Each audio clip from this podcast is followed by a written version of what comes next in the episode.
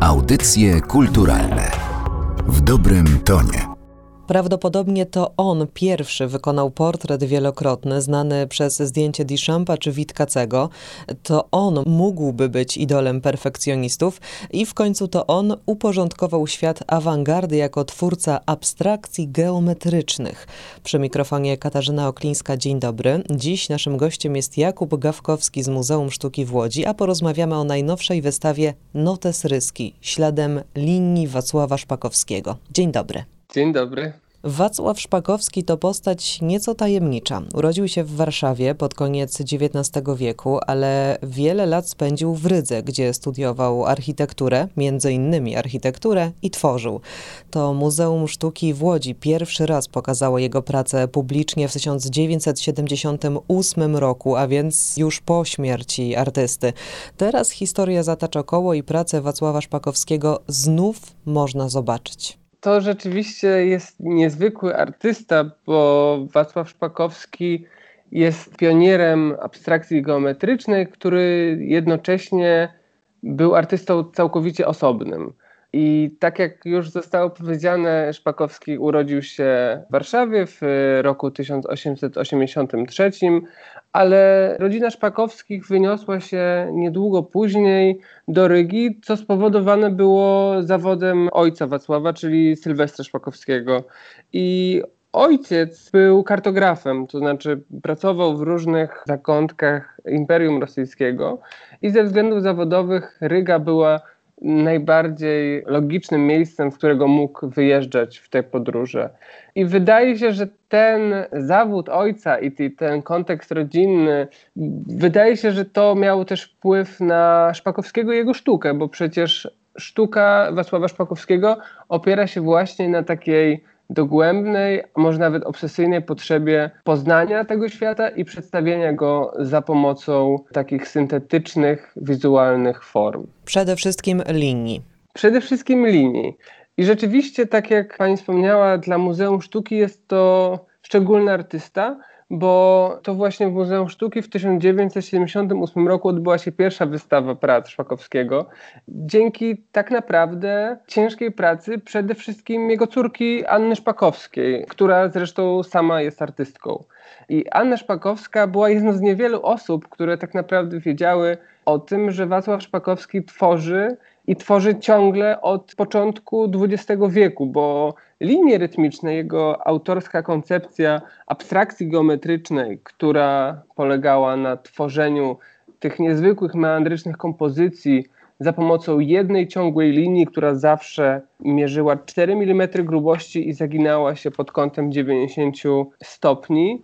Ta twórczość rozwijana była może nie w tajemnicy, ale w powiedzmy. Z dala od świata zewnętrznego. Z dala od świata zewnętrznego i od, i od tych dyskusji, które były toczone wśród, wśród artystów, bo Szpakowski sam patrzył na swój życiowy projekt znacznie szerzej niż tylko projekt artystyczny. Dla niego, tak jak i zresztą dla nas, jest to projekt na przecięciu sztuki abstrakcyjnej, matematyki i muzyki, który ukazuje jednocześnie związki i i bliskość tych dziedzin. I ten projekt linii rytmicznych rozwijany przez Wacława Szpakowskiego co prześledzić można na podstawie elementów archiwalnych jego zapisków. Ten projekt, który rozpoczął się powiedzmy w pierwszej dekadzie, a może nawet w ostatnich latach XIX wieku, był kontynuowany w latach 20., 30., a następnie został sfinalizowany albumem linii rytmicznych na początku lat 50. Ten projekt, o którym, o którym zarówno Wacław Szpakowski, jak i jego najbliżsi wiedzieli, że jest to projekt przełomowy, ale nie dane tego było poznać całemu światu. I Anna Szpakowska, która w latach 70. trafiła do Muzeum Sztuki i do sali neoplastycznej, z miejsca poczuła, że to jest właśnie miejsce, to miejsce z tradycją awangardową, z tradycją właśnie sali neoplastycznej i Strzemińskiego i Kobro, że to jest miejsce, w którym sztuka Wacława Szpakowskiego mogłaby wybrzmieć. I tak się stało, bo w roku 78, czyli już po śmierci Wacława Szpakowskiego, jego prace zawisły w przestrzeni muzeum. Co ciekawe, dokładnie tej samej przestrzeni, w której wystawę oglądać można obecnie. Oczywiście ta pierwsza wystawa była z dzisiejszego punktu widzenia pod wieloma względami powiedzmy ciekawa, bo kompozycje Szpakowskiego, które czyta się o strony lewej do prawej i ten proces czytania i podążania za linią dla artysty, który był tak istotny i tak interesujący, to są kompozycje o układzie horyzontalnym, a tam na tej pierwszej wystawie ustawione były pionowo. Niemniej no, ten moment rozpoczął wieloletnie odkrywanie sztuki Szpakowskiego dla, dla całego świata, która po części została już ujawniona, bo Szpakowski prezentowany był na przykład na wystawie Inventing Abstraction w Muzeum Sztuki Nowoczesnej w Nowym Jorku, która śledziła właśnie te pionierskie momenty w rozwoju abstrakcji. A to, co pokazują Państwo na tej wystawie, jak mówi sam tytuł tej ekspozycji, to notesy ryskie, czyli notatniki z czasów studiów Wacława Szpakowskiego w Rydze.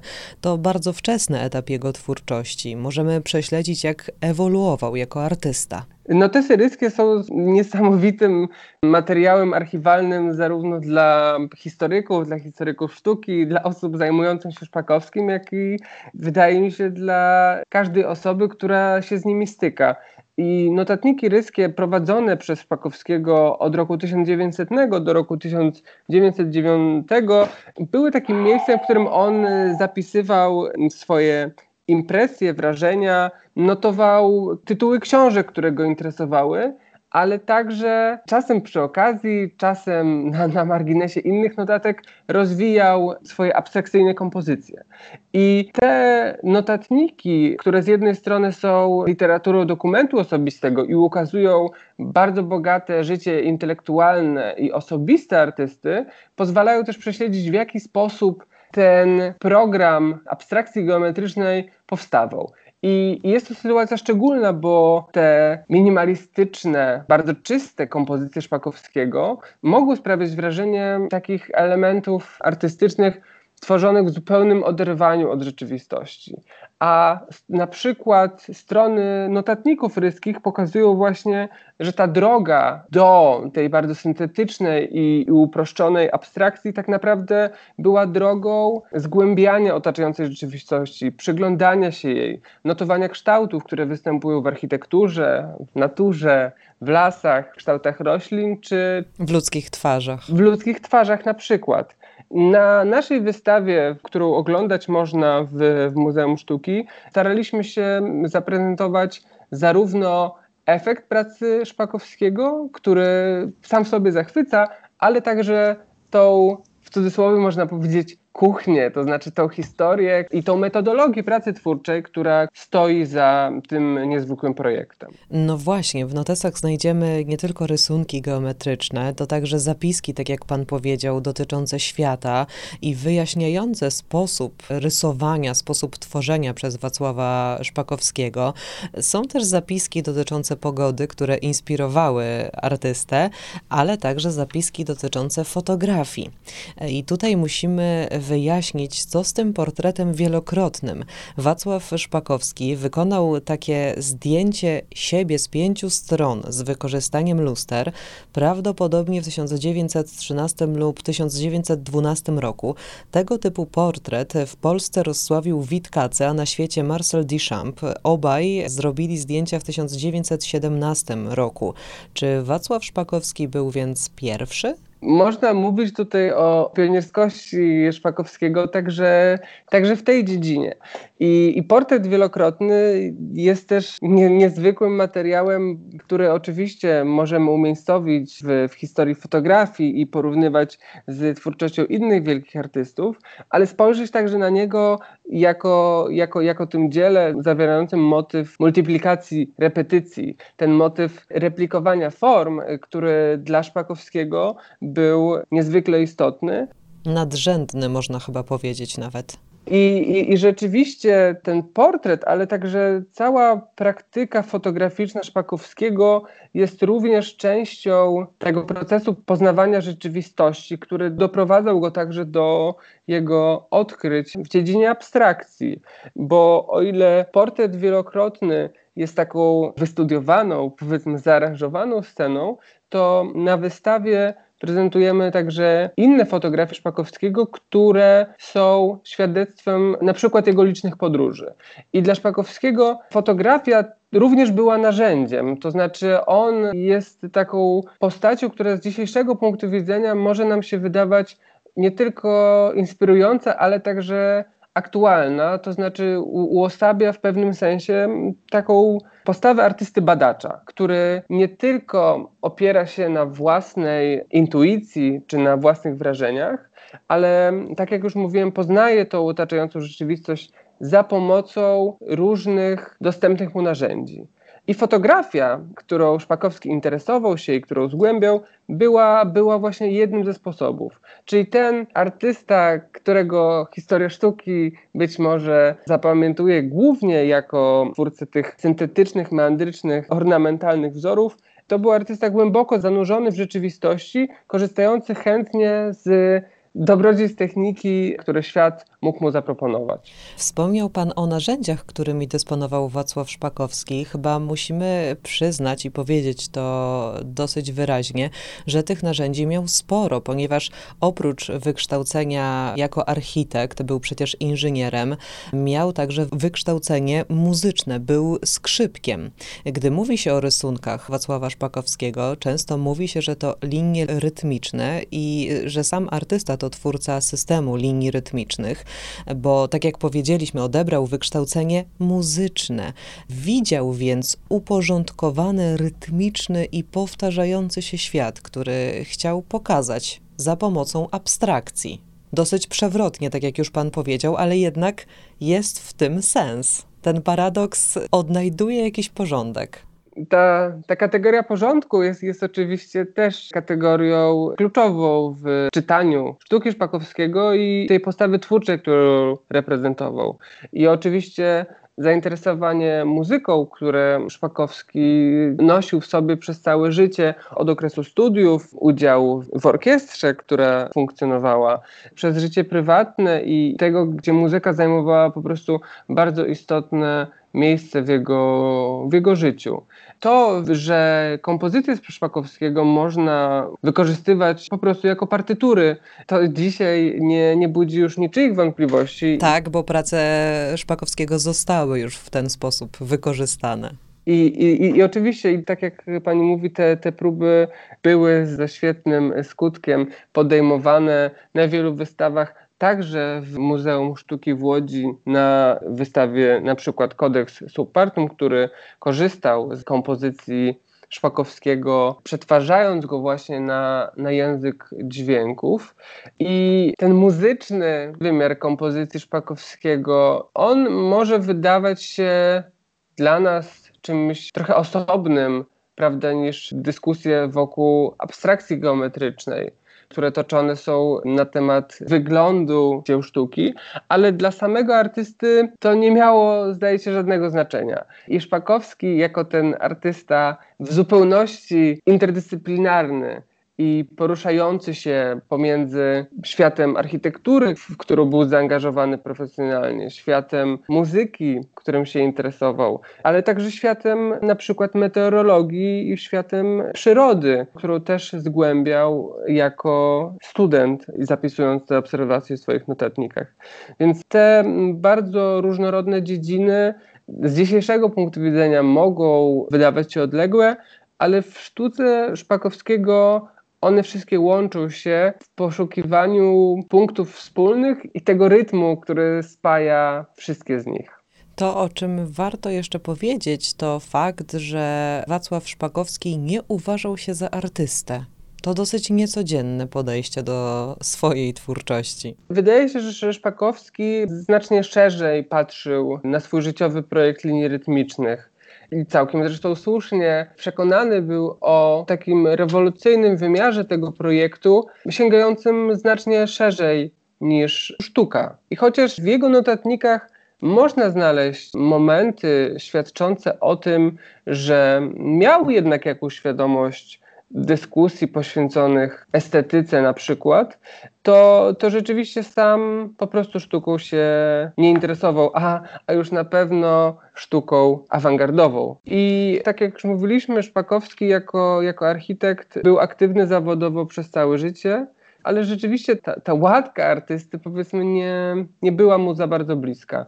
Chociaż oczywiście w 1969 roku jego tekst programowy, powiedzmy, linii rytmicznych został opublikowany w Odrze wraz z komentarzem krytycznym należącym do, do krytyka sztuki, to trudno powiedzieć, czy Szpakowski bardziej sam tym artystą siebie nie nazywał, czy świat sztuki nie był gotowy na przyjęcie go. Ale Wacław Szpakowski nie jest w centrum zainteresowania tej wystawy jako jeden artysta, samotny artysta, którego pracę Państwo pokazują, bo pokazują Państwo również pracę ośmiorga twórców różnych pokoleń, którzy w jakiś sposób, każdy w inny, korespondują z twórczością Wacława Szpakowskiego. Powiedzmy nieco o nich.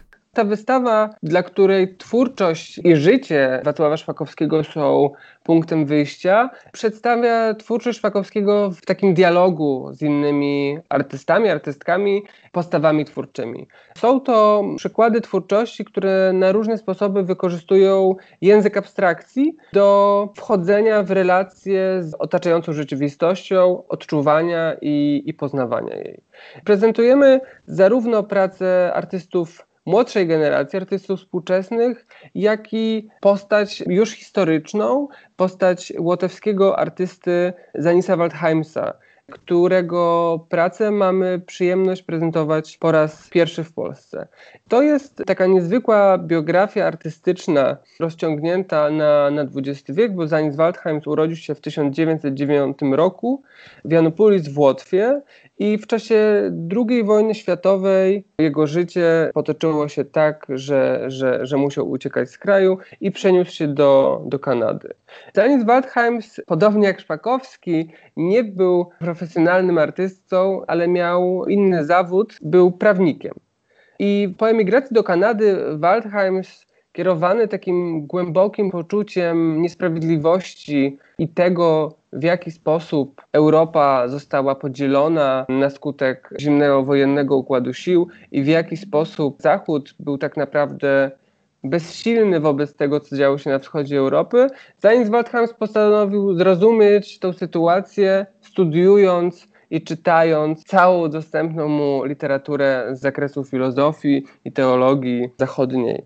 I chociaż na początku chciał te swoje rozważania i te swoje odkrycia przedstawić w formie tekstowej, to szybko doszedł do wniosku, że to, do czego chce dojść, tak naprawdę jest w stanie przedstawić lepiej za pomocą języka abstrakcji właśnie. Ten język form poza słowami, które nie były w stanie udźwignąć tego bogactwa, o którym chciał dyskutować Waldheims. Te, te badania prowadzone przez artystę doprowadziły go do tworzenia na przestrzeni lat setek niezwykłych, przepięknych i bardzo atrakcyjnych wizualnie kompozycji abstrakcyjnych, z których wybór prezentujemy na wystawie w dialogu z twórczością Wacława Szpakowskiego. A oprócz Zanisa Waldheimsa, którego prace w jakiś sposób korespondują z pracami Wacława Szpakowskiego, jest jeszcze siedmioro innych artystów, a właściwie prace siedmiorga innych artystów, które na wystawie można zobaczyć. To, o czym warto jeszcze powiedzieć, to migracja, bo część twórców, w tym również wspomniany przez pana Zanis Waldheims, to dwudziestowieczni migranci, którzy próbowali uporządkować i poznać świat, a także powiedzieć coś o nim za pomocą dzieł uwolnionych od słów. Ale w kontekście tych pozostałych artystów, których pokazują Państwo w Muzeum Sztuki w Łodzi, odsyłamy na stronę internetową muzeum. Tam można znaleźć katalog online w czasach pandemii i niewychodzenia z domów, bardzo przydatne, za co w imieniu wszystkich widzów i odwiedzających galerię bardzo dziękuję. Dziękuję również za spotkanie. Naszym gościem był dzisiaj Jakub Gawkowski, kurator wystawy zatytułowanej Notes Ryski śladami linii Wacława Szpakowskiego. Bardzo panu dziękuję. Dziękuję bardzo za rozmowę i zapraszam na wystawę, którą oglądać można do końca lutego przyszłego roku. Dziękuję bardzo. Audycje kulturalne w dobrym tonie.